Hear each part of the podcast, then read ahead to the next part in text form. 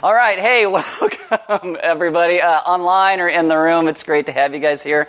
Uh, if you would like to read Ashley's story, because we have everybody write their story and they get baptized, one, so they would know how to tell their story, but secondly, so you can read it and celebrate with them. Uh, we'll have a blog this week. There's going to be a thing that goes up about this as well. You can go to our website and grab that and read her story because it's great. It's great. Uh, I think almost everybody who read her story cried and I, I didn't, I guess because I'm hard hearted or something. I don't know. But my, my wife cried, and a couple people in the office cried. But you might read it and want to cry too, so you should check that out. It's great. So, welcome to you if you are in Lompoc or Santa Maria or Vandenberg Air Force Base, Nipomo, Arroyo Grande. Orcutt, which is where we are, Texas, Colorado, Utah, Tennessee, uh, Mexico, Alaska, Kuwait. I've actually asked Jonathan Whitaker, who is stationed in Kuwait right now, and he, and he watches and he participates, to send you a little hello video at some point. So hopefully we'll get that up for you as well, and you'll be able to see that. I have one thing before we start today, and that is a week and a half ago in the email update, uh, I wrote it and I said that they wanted the applications for the holiday bazaar by the end of July. That was wrong. I misspoke. What they want is they're going to start putting out the applications at the end of July. They don't want them by the end of July. And I attached all the stuff, and I got in a little bit of trouble for it, which is normal for me. So it's just par for the course. But if you wanted to participate in the Holiday Bazaar this year, the applications will be available at the end of July. Yay. All right, so uh, welcome again. If you are watching online, you have an app. It is called YouVersion. You click on More and then Events in YouVersion. You're going to type in the zip code 93455. If you're in the room, we will come up by GPS in your smartphone if you open that app, and you will get sermon notes, verses, questions, everything that goes with today's message. My name is Aaron. I'm one of the pastors here. Why don't you stand with me, the reading of God's Word, and for you at home, this is the reading of God's Word. This is Galatians chapter 5, verse 13, and it says, For you were called to freedom, brothers, only do not use your freedom as an opportunity for the flesh, but through love serve one another. Let's pray. Father, we ask that you would teach us how to begin to serve one another. As uh, Ainsley talked about in her video, that a way to serve one another is to reach out to the community around us and those who are hurting in all the places that they are. And I ask that you would teach us how to see those needs, that your Spirit would guide us in those places, to learn how to be all things to all men as we live out the good news of the gospel in this world. And we ask that in your Son's good name. Amen. All right, have a seat. Uh, this is week 26, going through the second part of the book of Acts. The second part of the book of Acts is covering chapter 13 through the end of the book and mostly follows the Apostle Paul, though it does have some excursions in a couple places. Paul today is going to come to the city of Jerusalem. This is where God has been calling him to eventually go. He is showing up at this thing called Pentecost. Almost every other person thinks Paul is just a big dummy for going to Jerusalem during Pentecost because they all think he is either going to be imprisoned or killed or both of those things. I think it's kind of like how certain scientists felt when we did the, the moon launches and they're like, man, these astronauts are going to the moon. They may not come back. Well, Jerusalem is Paul's moon, and he's kind of shot there on a trajectory by God. And so Paul's going to get there. And today's message isn't necessarily about determining God's will. Uh, last week was a little bit about walking through hardships and trusting God in the midst of that. But at the outset, I did want to give you a couple pointers for that. I didn't get them in last week's message because it was too long at that point. But I just wanted to start off giving you some ways to maybe be able to listen and hear God's will a little bit better before we get into talking about what we talk about today, because it all does go together. Uh, throughout uh, history, a lot of commentators have talked about learning God's will through these things called the four counsels. The first one is called the counsel of God's Word. That is the Bible. That's the Scriptures. We, we read the Scriptures and the Bible to see what it actually says. Not what we think it says, not what other people have said, but what it actually says. So we read God's Word. The second thing is called the counsel of the Holy. Spirit. God's Spirit is a person. It's not a force. He is living. He is active in the world and He will lead and guide us and we build a relationship with Him and so we are quiet and we listen when He speaks so we know where to go. This then leads into what is called the counsel of conscience. Uh, the Holy Spirit will take and steer our consciences certain directions. But again, we need to be silent to begin to hear where God is leading us. And I think when we listen to our conscience as the Spirit guides us, it helps us to better understand.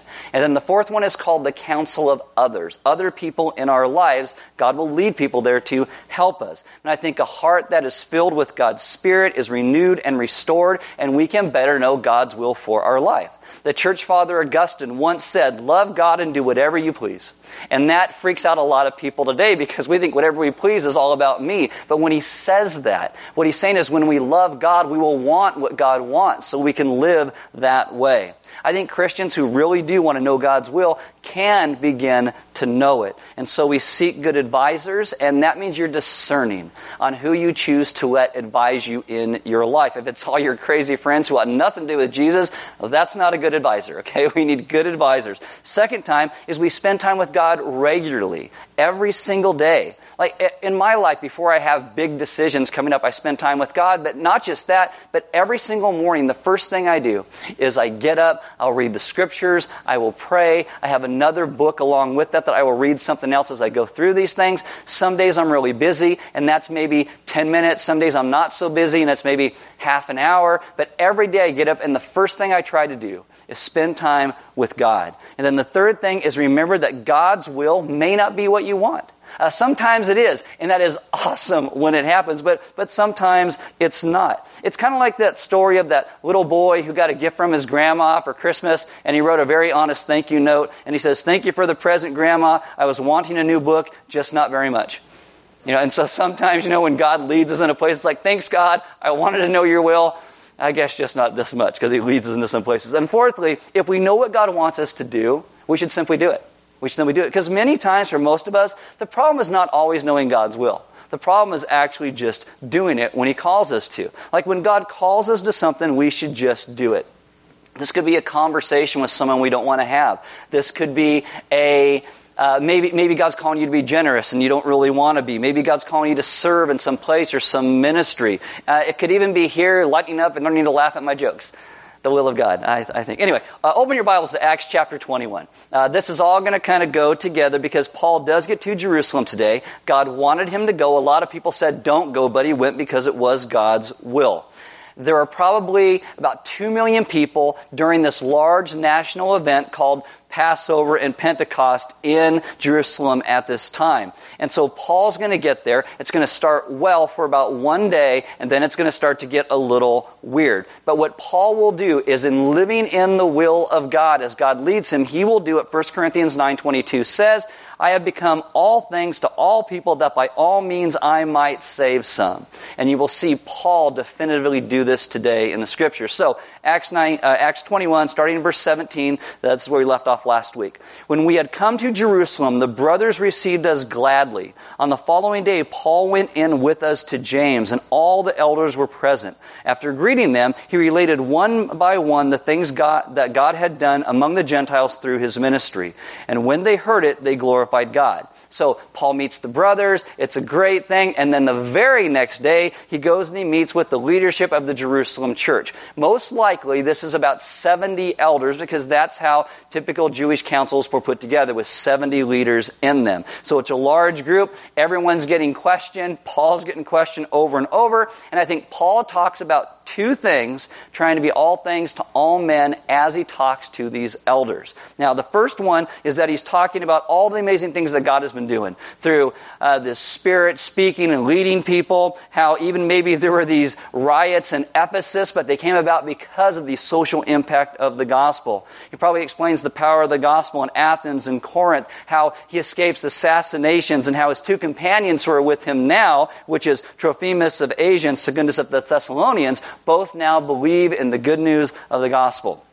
The second thing I think Paul talks about, though Luke doesn't mention it in Acts, Paul does in Romans chapter 15, that at this point too, he brought this love offering to the church in Jerusalem. Now, a love offering is a collection that Paul had taken up from all of these Gentile churches because the church in Jerusalem was poor, they were struggling, they had a lot of issues, and so Paul takes up from all these also poor churches around the areas, these Gentile churches, a money offering to bring it back to this church in Jerusalem. Jerusalem. I think that's a large part of why Paul wanted to get there by Pentecost. Uh, Paul in Romans 15 will tell you he feared it was even going to be rejected because there is a strong rising uh, anti outsider Jewish sentiment. The Jews didn't want any Gentiles really involved in anything. It was essentially racism. And Paul going there is trying to stop that. By taking this gift, Paul wants these Jewish uh, believers in Jerusalem to see that the Gentile believers actually cared for them. It's a way to try and bring them together. And the Jerusalem church accepts the offering. It says they glorified God. Seems to be going well, but the second half of verse 20, one day in, says, And they said to him, You see, brother, how many thousands there are among the Jews who have believed. It's like, well, you have Gentile converts, we've got a lot of Jewish converts now. They are all zealous for the law. And whenever you read that, you got to go, uh oh. That's, an uh oh. And they have been told about you that you teach all the Jews who are among the Gentiles to forsake Moses, telling them not to circumcise their children or walk according to our customs. What then is to be done? They will certainly hear that you have come. Now, Paul, as well as everybody else, knows that when he gets to Jerusalem, it is not going to be easy. There are riots in Antioch. He's stoned in Lystra. He's beaten in Philippi. There's more riots in Thessalonica. He's run out of town in this place called Berea. And all of those things were essentially Jewish instigated. There are court cases and also anti Jewish violence in Corinth, then those 25,000 chanting pagans in Ephesus. And Paul goes, That's how bad it is there. I'm sure it's going to be just as bad in the home church. But why were things worse in Jerusalem? Well, you go to the first part of Acts that we did, you know, a few years ago, those first 12 chapters. God is continually trying to open up his people's arms and hearts and lives to those around them, but they are becoming more and more closed off. The last thing you saw in Acts part 1 was this guy named Cornelius, who was a Gentile, and yet he believes and the Holy Spirit comes and saves their entire family. They are baptized, and he wasn't circumcised. God tells Peter, this is okay. In Acts 15, the church will write a letter telling a lot of Gentiles, no, you don't need to be circumcised. And all these were good things, but with that, bad started to arise. Like the gospel spread further in Jerusalem. More Jews believed. That's a great thing. But those who had believed in Jesus in Jerusalem were zealous for the law. They aren't zealous for the gospel. They aren't zealous for grace, the good news. They're zealous for the Mosaic law, and that's a bad thing. You know, they didn't understand full salvation by grace. Now, there are thousands of converts and in the Jerusalem church now who are all like Paul before Paul met Jesus. They were righteously indignant for God's honor, and for them that meant keeping the whole Old Testament law. There was this view that all people needed to come to the temple to worship God. They had to come here. Rather than going out into the world, they had to come here. I think this is one of the reasons in AD 70 God allowed that temple to be destroyed. You know, today there are a lot of people who are very excited that the temple may be rebuilt in Jerusalem, and I have no idea why we're excited about that. Because Jesus was our final sacrifice. There is no longer this need for a temple. And yet, these people wanted people to come there. They also believed that everybody outside of Israel needed to come to Israel and that one day God would vindicate that nation and rise it above every other nation. They made everything about themselves and not about God's work in the world. Imagine it's like this. You've got those people who, who killed Jesus. Now they say they believe in Jesus. But if Jesus actually showed up, they'd probably try to kill him again because he wasn't what they actually wanted. Now, the Jerusalem leaders tell Paul, all these zealous people, they have been told about you. And you have to ask, okay, by who? Uh, who's talking about him? Who's spreading these rumors? Who made them up? And has the church there been trying to remind people of grace or just going along with this terrible theology? It's kind of like Jesus will eventually say to that church in Ephesus that you have lost your first love.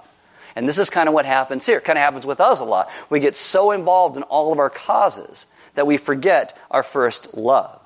Um, and in that, when we do that, we start to latch on to things and spread rumors rather than spreading the gospel. There's this old story of a woman uh, who repeated some gossip about her neighbor. Within a short time, the whole town hears about it because that's how good gossip goes, right? It just spreads really fast. The person who is gossiped about, they are unhappy, they're hurt, and the lady responsible for spreading the rumor eventually finds out, oh, it wasn't actually true. She doesn't know what to do. She feels terrible. She goes to the village elder and she says, what do I do? And he said, go to the marketplace, purchase a fowl, which, which is a bird like a chicken, and then have it killed, and then on the way home, pluck its feathers and just strew them along the way as you go home. So she does that. Thought it was weird, but okay. So the next day she goes back and she says, well, now what? He says, Today, I want you to go out back along that path and I want you to pick up all of those feathers. Well, the wind had blown overnight and she goes out and she can't find but like two or three of the feathers and she comes back and she hands them to him and he says, This is what it's like gossip, false rumors. It's easy to drop these things, but it's impossible to bring them back. He says it doesn't take much to spread a false rumor, but you can never completely undo the wrong. And this is something that we as Christians need to learn. When we, when we talk about things and place things above the gospel, we are doing violence to the kingdom of God and we must speak about the gospel in real ways. Here, it's Paul. There are thousands of Jewish Christians who are zealous for the law. They've been told that you are teaching all these Jews to forsake Moses. Why not stop that rumor? Because it's untrue. When they find out that you're here, what are we going to do? There could be trouble. Those are the Christians in Jerusalem. I, I almost called this message with friends like these, who needs enemies? Because that's what it's like. Paul didn't tell the Jews they didn't need to get circumcised. What he did is he told the Gentiles they didn't need to be circumcised, that they didn't need to become Jewish in order to become part of the kingdom of God. They were welcomed in by grace. And that's a far cry from telling Jews they should abandon their ancestral customs and traditions. Paul didn't do that. And the Jerusalem church seemed very quick to accommodate a lot of people that they brought in who had no break with the law whatsoever. One commentator says this The statement at the end of verse 20, all of them were zealous for the law, was saying in effect, We are saved by grace, but we are kept saved by the law. We are kept saved by grace. We are kept saved by the gospel of Jesus Christ. That is the truth and the reality. And what Acts is now showing you that the church itself can become compromised when it is not focused on the gospel of Jesus Christ and instead starts to focus on things like morality, ego, patriotism, and if you've seen anything in recent years, when people say the word evangelical Christian, they automatically associate that with the religious right. Why? Why wouldn't people in the world associate evangelical Christian with the gospel and the good news of Jesus Christ? Why wouldn't that happen? Because it's become so political. People today in America will say, Well, I was born a Christian because they were born in America. That's not how it works. And guys, look, I love America. I have been to a lot of countries around the world. I think America is the best option. I love America. But America is not the kingdom of God. And I'll tell you that our president is not Jesus. Thank God, right? and politics, while politics can be important, politics are not the gospel. And in Jerusalem, just like America, all these things become convoluted as tradition and patriotism took over God's call to love the lost and build the church, where Paul says in Galatians 3.28, there's neither Jew nor Greek, there's neither slave nor free, there's no male nor female, for you are all one in Christ Jesus. That's what the church was supposed to look like. And I hope you can see some of the parallels today. Instead of taking a stand for what is right, the church compromised the gospel. So, verse 23, this is what they tell Paul to do. Do therefore what we tell you. We have four men who are under a vow. Take these men and fully purify yourself along with them and pay their expenses so that they may shave their heads. I don't know why you can't do that at home, but okay.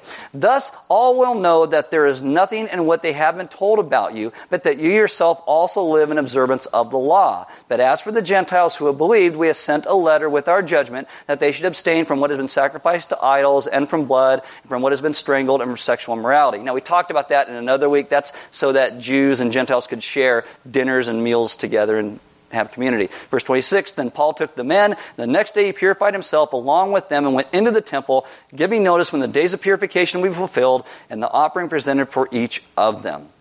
So you got to ask. You know, Paul doesn't think this relates to salvation anyway, so why does Paul do this? Well, Paul does it because he loves the Jews. And Paul does it because he loves the Gentiles. And Paul does this because he loves Jesus. He is willing to do whatever it takes other than sin to bring peace in order to take the reality of the gospel where it needs to go. And this is why Paul will say in 1 Corinthians 9 19 to 22, though I am free and belong to no man, I make myself a slave to everyone to win as many as possible. To the Jews I became like a Jew to win the Jews. To those under the law I became like one under the law, though I myself am not under the law, so as to win those under the law. To those not having the law I became like one not having the law, though I am not free from God's law, but under Christ's law, so as to win those not having the law. To the weak I became weak to win the weak. I become all things to all men so that by all possible means I might save some. Because I can tell you, I think I understand a bit where Paul is at as a church leader because it is so hard to navigate a lot of things with Christians and churches nowadays. I, I feel for a lot of our gospel communities, or maybe you've been in a leadership at any point at some place in a church somewhere. There are so many people who come in who have their own pet issues that think that you or your gospel community or element must see whatever their pet issue is as the issue, or we must not believe in the Bible or Jesus, or just not very strongly. Uh, N.T. Wright, when he talks about these verses, says this Zealots to the left of us, zealots to the right of us, zealots in front of us, volley and thunder, they're absolute and undoubted truths. While those of us who have to find a way through with real people who are struggling to live real lives and loyalty to the real Jesus know, but realize we simply cannot explain to such people that things are more complicated than that. And many times that's true, and that is what Paul is doing. It's a very complicated thing for him. Paul does everything he can to reach people without diluting the gospel. And Paul is going to go do this symbolic act, which I'm pretty sure that he knows would fail, but he does it to try and reach people. Now, the Jerusalem church is like, okay, this is going to save a little bit of face. They're going to say, oh, look, there's Paul. He's purifying himself. He's paying for the expenses of these other men. He's following the laws of Moses. How can you accuse him of disloyalty? That's what they're hoping happens, but it's going to backfire completely, which we'll see next week when Eric talks about it. It just totally backfires. But what I want you to see today is why Paul did it. Because that's the attitude that we need to have. God is doing lots of things then and now to shake up his church out of places of complacency. And so, what I want to talk to you about today is all things to all men. Why does Paul go along with the Jerusalem elders' advice? And the answer goes back to what I said. The answer is love. He loved the Jewish nation. I am sure they drove him nuts with all the ways they did not understand the gospel of grace in freeing ways. Uh, Romans 9, verses 1 through 3, out of the NIV, Paul says this I speak the truth in Christ. I am not lying. My conscience confirms it in the Holy Spirit. I have great sorrow and unceasing anguish in my heart, for I wish that I myself were cursed and cut off from Christ for the sake of my brothers, those of my own race. Paul says, I wish I was damned and that they were saved. If I wish I could exchange myself for them. The only one who gets to exchange themselves for us is Jesus. Paul can't do that, but he says, I wish I could. That's how he felt. Paul goes and does these things because he wants to see unity in the church. He wants to bring people together. He didn't see anything wrong with the vows they necessarily asked him to undertake, but he knew they weren't about salvation at all. He didn't think the Jews needed to give up necessarily who they were and their heritage and all that, just realize what grace was and is so there could be solidarity between those Jewish and Gentile churches. And even today, unity in the church is still a major problem. I don't know if you ever noticed that before, but it, it's a major problem. Many times, churches and people, we get caught up in politics and traditions more than we ever have in Jesus. Now, how about this? So, when I was writing this message last year, uh, two days before I wrote this message, uh, President Trump showed up at this church in Virginia that's pastored by a guy named David Platt. Trump didn't announce that he was coming. David Platt had no idea the president was going to show up, but he does. And so David Platt invites the president onto the stage, not to share anything, not to say anything, but simply to pray for him. And so Platt prays this gospel centered prayer over the President of the United States because he's a gospel centered guy. He's not some crazy weirdo or anything like that. He prays for the President of the United States. He, the backlash against him was just crazy. Like, how dare you pray for that guy? Guys, I got, I got to care. I, I, don't care how you feel about Trump, okay? But we should all be praying for him and his salvation. And if you do not like him or his policies, why don't you start praying that he'd become the president that you wish you had? Why don't you start doing that? Because if, in your mind, that would be a miracle, right? So start praying for that. Also pray stop tweeting. That'd be good too. But as followers of Christ, how can we get mad at someone for praying for someone else if we put Jesus above everything else? How? There's another recent story I read about these two congregations back east, small town, aging populations. They decided we're going to merge our churches together so we can help reach our community a little bit better with more people in one church. So they had all these plans, but they never merged. Do you know why? Because they couldn't agree on how to say the Lord's Prayer. One group said, We want to say forgive our trespasses, and the other group said, No, it's got to be forgive us our debts. And they're like, So we're not going to merge. Jesus prays for us in John chapter 17. He talks to the Father and he talks about unity. In John 17, verses 20 to 23, Jesus says, I am not asking on behalf of them alone, but also on behalf of those who will believe in me through their message. Through our message that all of them may be one, as you, Father, are in me, and I am in you. May they also be in us, that the world may believe that you sent me. I have given them the glory you gave me, so that they may be one as we are one. I and them, and you and me, that they may be perfectly united. United, so that the world may know that you sent me and love them just as you have loved me. This is the vision that Paul had for that church that we so often lose a church of Jews and Gentiles. That would be everybody.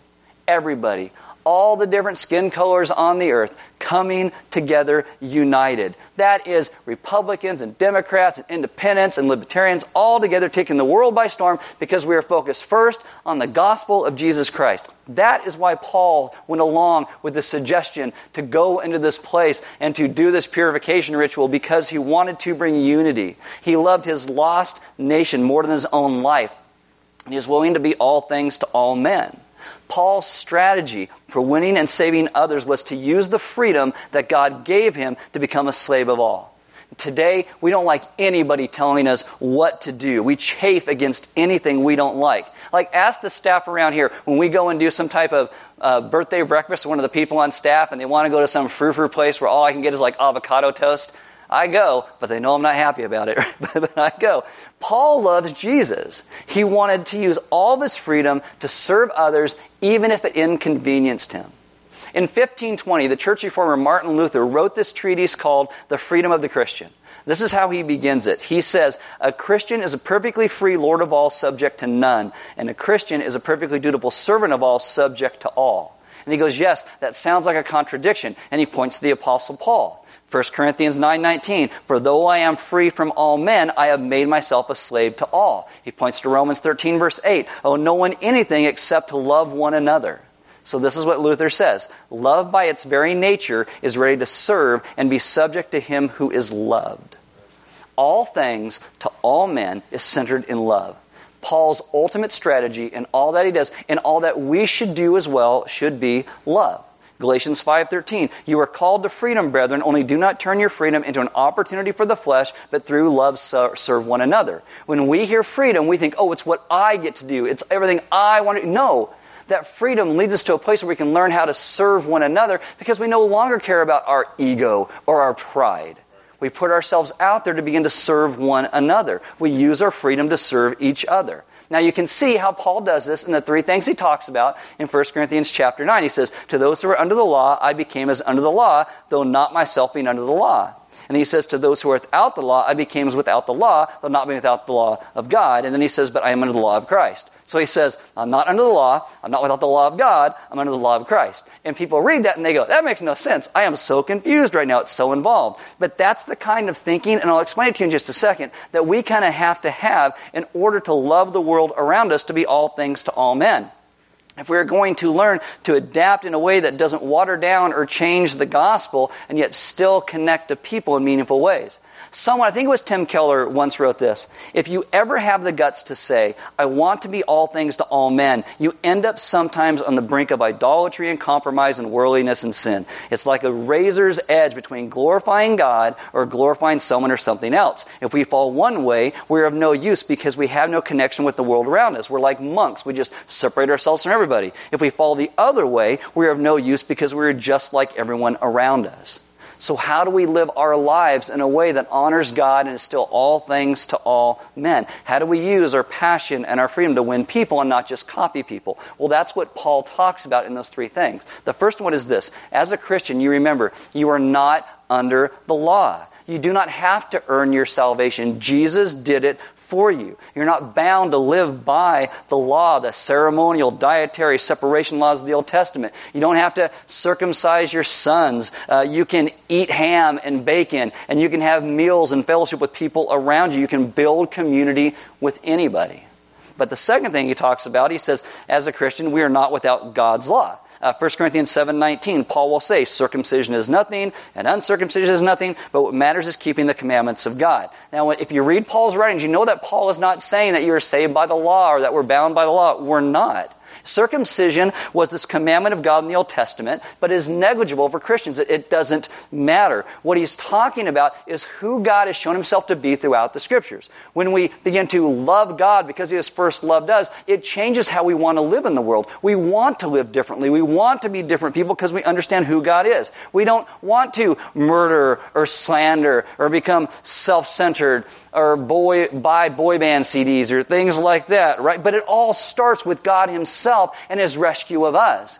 And we see who God is throughout the scriptures, and it makes us want to live and be different. And the third thing he says is we live under that law of Christ. Well, what is that? Anybody know? Love. Love. Galatians 6 2, Paul says, Bear one another's burdens and thus fulfill the law of Christ. It's like the law of Christ is this law that fulfills all laws. Galatians 5:14. The whole law is fulfilled in one word in the statement, you shall love your neighbor as yourself. So what word in that statement, you shall love your neighbor as yourself, is Paul talking about? Is it yourself? No. Is it neighbor? No. It's love. It's love. It is called the law of liberty, the law of freedom. That's the law that free people willingly submit themselves to because we are led by God's Spirit. What is God's will for our life? To love God, love one another. How does that happen? By what God has first done for us. We bear the fruit of love and submit gladly to the law of Christ, which is the law of love. This means in freedom, for love's sake, we try to overcome all these unnecessary, alienating differences that cut us off from people who don't believe in Jesus. And this could be a myriad of different ways, right? This could be how you dress, the words that we use, how uh, maybe you're in the other side of the world and you're eating some really crazy thing you would never thought you'd eat in your life, but you do it for love's sake. And all the while, as we do it, there's this vigilant uh, watch that we keep over our own hearts and to watch over our hearts, you then ask two questions. The first one are we becoming more self focused or more Christ focused? That's the question. And if we become more self focused, we're crossing the line of love and falling off on the wrong side. See, we are, we are not called to be a people who jettison our holiness like astronauts getting rid of their waste on the way to the moon. We are to live lives that honor God and love one another, and we help people to trust Jesus as we do. And the second question we ask is Is our passion for people knowing who Jesus is, is it growing or is it shrinking as we become all things to all men? And if it shrinks, then we've fallen off, you know, maybe on that other side of the line of, of the law of Christ, of, of love.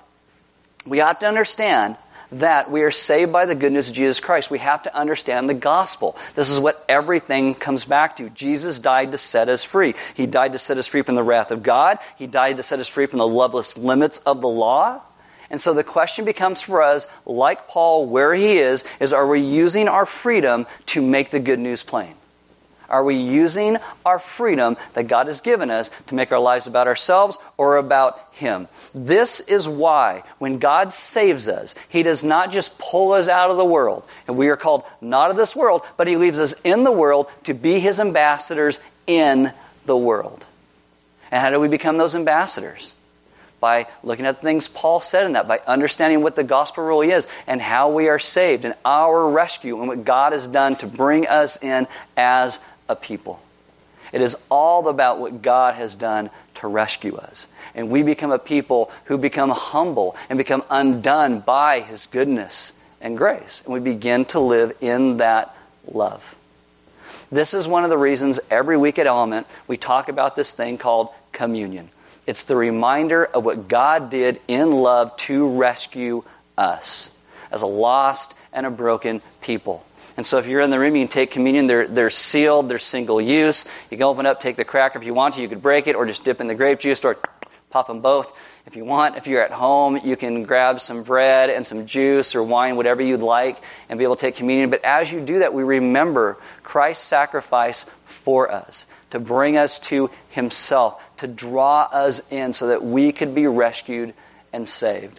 And in understanding our own rescue, we live out the great freedom we have to become all things to all men, never diluting the gospel, but being able to reach people where they are by loving them where they're at. Uh, I'm going to invite the band to come up. As they do, uh, they're going to do a couple songs, you know, to bring kind of the service together. And I invite you to take communion. Uh, if if you need prayer, uh, maybe you're in a place today where you just don't know how to walk that line. You know, what does that look like? That line between, you know, not falling off on being a monk side and not falling off on being like everybody else in the world side, and you kind of struggle with that. Well, we'd love to be able to pray with you through some of those things. And where we can't, you know, we have to social distance and stuff, but if you would like to, you know, pray, you can talk to one of the guys in the sound booth or one of the people on the stage or one of the people greeting on the way in, and, we, and we'd love to pray with you. If you're online, uh, you can go to the side of the YouTube stream and type in a prayer request there. Uh, you can send an email to connectorelement.org if you'd like one of our elders to call you and get a hold of you and pray with you this week. They, they love to do that. Being all things to all men, if you've if so far you know watched Paul's journey and what he does, it's not easy. I know we talk about it like you know, once a week on a Sunday morning, what Paul went through, stuff like, oh, okay. If you look at his life, it was not easy. But he continued to live in it because it was God's call for his life. If you want to know God's will for your life, God's will is love, serve, glorify Him because He has first loved and first blessed you. And so we become a people who do that as well, living out the great blessings that we have first received because our God loves us so much. Uh, if you're in the room and you would like to give, there's offering boxes next to every wall. We give simply because God gave so much to us. Giving is part of our worship. We do not pass a plate. It's always meant to be responsive to what God has done. If you're online, you can give online through the website so we can you know, help and support ministries like Freedom Calling that we talked about a little bit ago. Uh, and I would encourage you, you know, this week to you know, uh, look at the sermon notes in the YouVersion and look at some of this stuff so you would be able to see some of the questions to ask one another, how to spur one another on to be all things to all men as we serve and love and glorify Christ in all that we do, because He is good. Let's be a people who use the freedom that God has so graciously given us to love those around us and serve those around us in the fullness of what the gospel brings. Let's pray. Father, this morning I ask that you would teach us what it means to be a people who understand our freedom. And that the freedom that we have is not about ourselves and looking inward, but it's to push us outward, to begin to see the world as you do. Father, if I am honest, it's so easy to get so self focused about my comfort and my own needs and what drives me nuts and how I think other people should think the way that I do about, you know, miscellaneous issues that in the end have nothing to do with salvation. And so I ask that you would teach me and all of us in here how to live in ways that place the gospel above everything else. And when we have conversations and when we enter into people's lives, that would be central to how we speak and why we speak the way that we do and why we live the way that we do. And I would ask for the church itself as a people that you would also take us and that you'd begin to unify us. And you'd teach us how to love those who, who see politics or music or whatever just a little bit differently than we do, but we can come and center around what the gospel is. That is your rescue of us, and that is what would unify us because we'd be unified in you. Have us be those who glorify you by how we are unified and serve and love those around us. We ask this in your Son's good name. Amen.